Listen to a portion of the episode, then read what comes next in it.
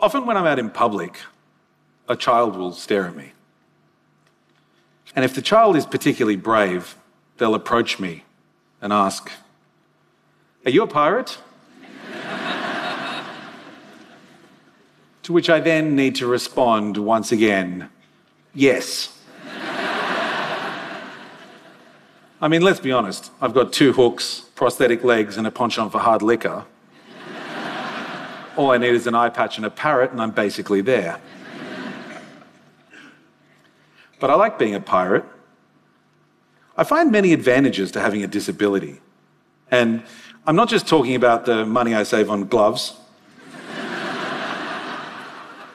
or the fantastically legitimate excuse for never having to master chopsticks. I'm talking about real advantages I feel I've gained having gone through physical adversity.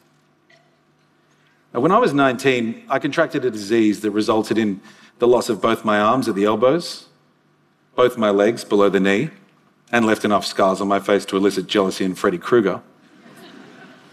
Now, I may never be able to communicate in sign language, but my increased resilience and general ability to problem solve has been heightened by being forced to think laterally to overcome problems that most people aren't faced with. One of the first lessons that I learned immediately followed the painful and arduous task of learning how to walk again. But it went on to pay dividends for the rest of my life. It, was, it happened when I attempted to step up a curb. Now, as rudimentary as this action sounds to most of you, stepping up a curb is somewhat of a challenge for those of us without ankle movement. So I tried stepping up the curb the way I'd always known how, front on, for days on end, with no success, until it became obvious that the time and effort I was investing into this endeavor was clearly disproportionate to the benefit of its outcome.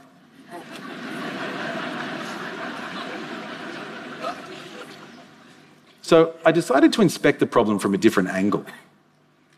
If I couldn't use an ankle joint to achieve the range of motion that I required to mount the curb, I would have to use a different joint, like my hip. So I turned my body perpendicular to the curb and placed my foot up sideways, and I was able to step up immediately. Within five minutes, no staircase was safe from my advances. that very day, I climbed a staircase of three flights, which I was quite impressed with as well, except I realized I didn't know how to get back down again. that was a long weekend.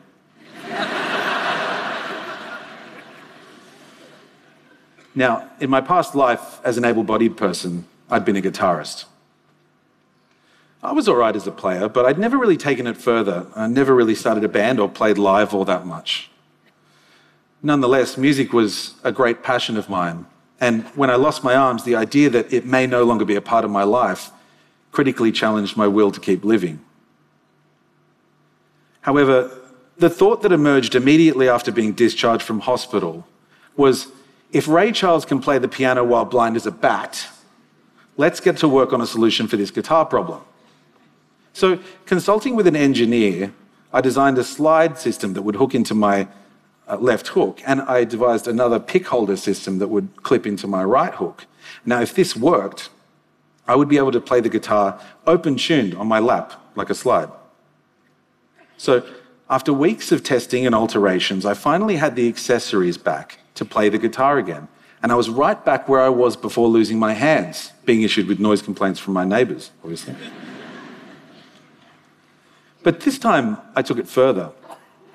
I started a band with my friends. We wrote songs and recorded them. We even played gigs to real people.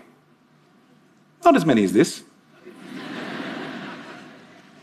but even though it was just a tiny step, it was a, it was a giant leap from what I'd achieved when I was all in one piece. Now, while relearning every action that one has ever cultivated, cultivated might seem like a significant undertaking, and believe me, it very much was in the short term, it was nonetheless having a positive effect on the way that I approached everything else in my life.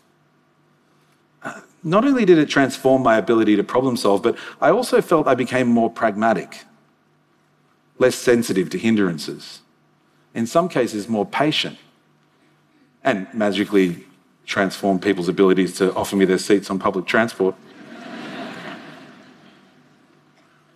trivial setbacks began to pale in comparison to challenges I'd previously overcome. And this allowed me to take a calm and measured approach to these challenges, keeping them in perspective, and often even finding new and improved ways to overcome them. The benefit of not dwelling on the negative and just getting on with the task at hand became self evident. It even encouraged me to pursue some more fulfilling career paths that may otherwise have been inadvisable.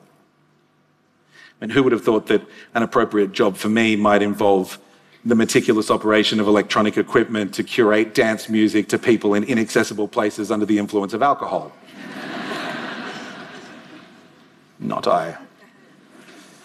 So, in a competitive industry where DJs have been relentlessly honing their craft, desperate to attain gigs, sending demos to clubs, my best friend and I took a different approach. And we started our own club night. And we employed ourselves as the DJs. Suddenly we had a headline slot. now, when we started that club night, I could not DJ. The first time I ever got behind the decks was on our opening night in front of hundreds of people. I'd only just learnt where the play button was. But being previously faced with so many ultimatums, one's forced to be astute in adapting to new situations. That club night went on to become the longest running weekly club night in Sydney, and we as DJs went on to play Australia's biggest music festivals.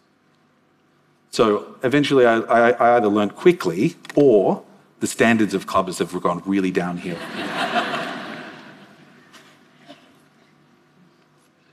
Coming close to death can be an educational experience.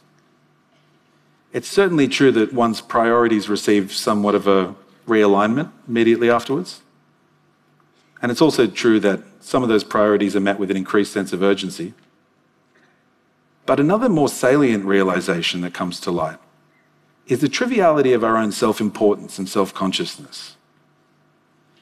To truly understand the extent to which your self consciousness prohibits you from engaging in opportunities should lead everyone to take risks they otherwise wouldn't. We're merely a blip on the timeline of the universe, right? Act accordingly. Now, the ideas that I'm presenting today were imbued upon me through some otherwise unfortunate circumstances, granted. But they're lying dormant in the lives of anyone who's willing to exploit them. If we all understand that we all have unique weaknesses, and if we're honest about what they are, we can learn how to best take advantage of them. And whether they be mounting a curb or fear of presenting sales reports or the inability to sufficiently manage one's finances. Looking at that guy. There lies the ability to learn, to adapt, and even the ability to instinctually re- rewire one's instinctual response to challenges. Adversity is good and it has the potential to make you stronger. And in the very least, you can scare the hell out of kids if you look like a pirate. Thanks.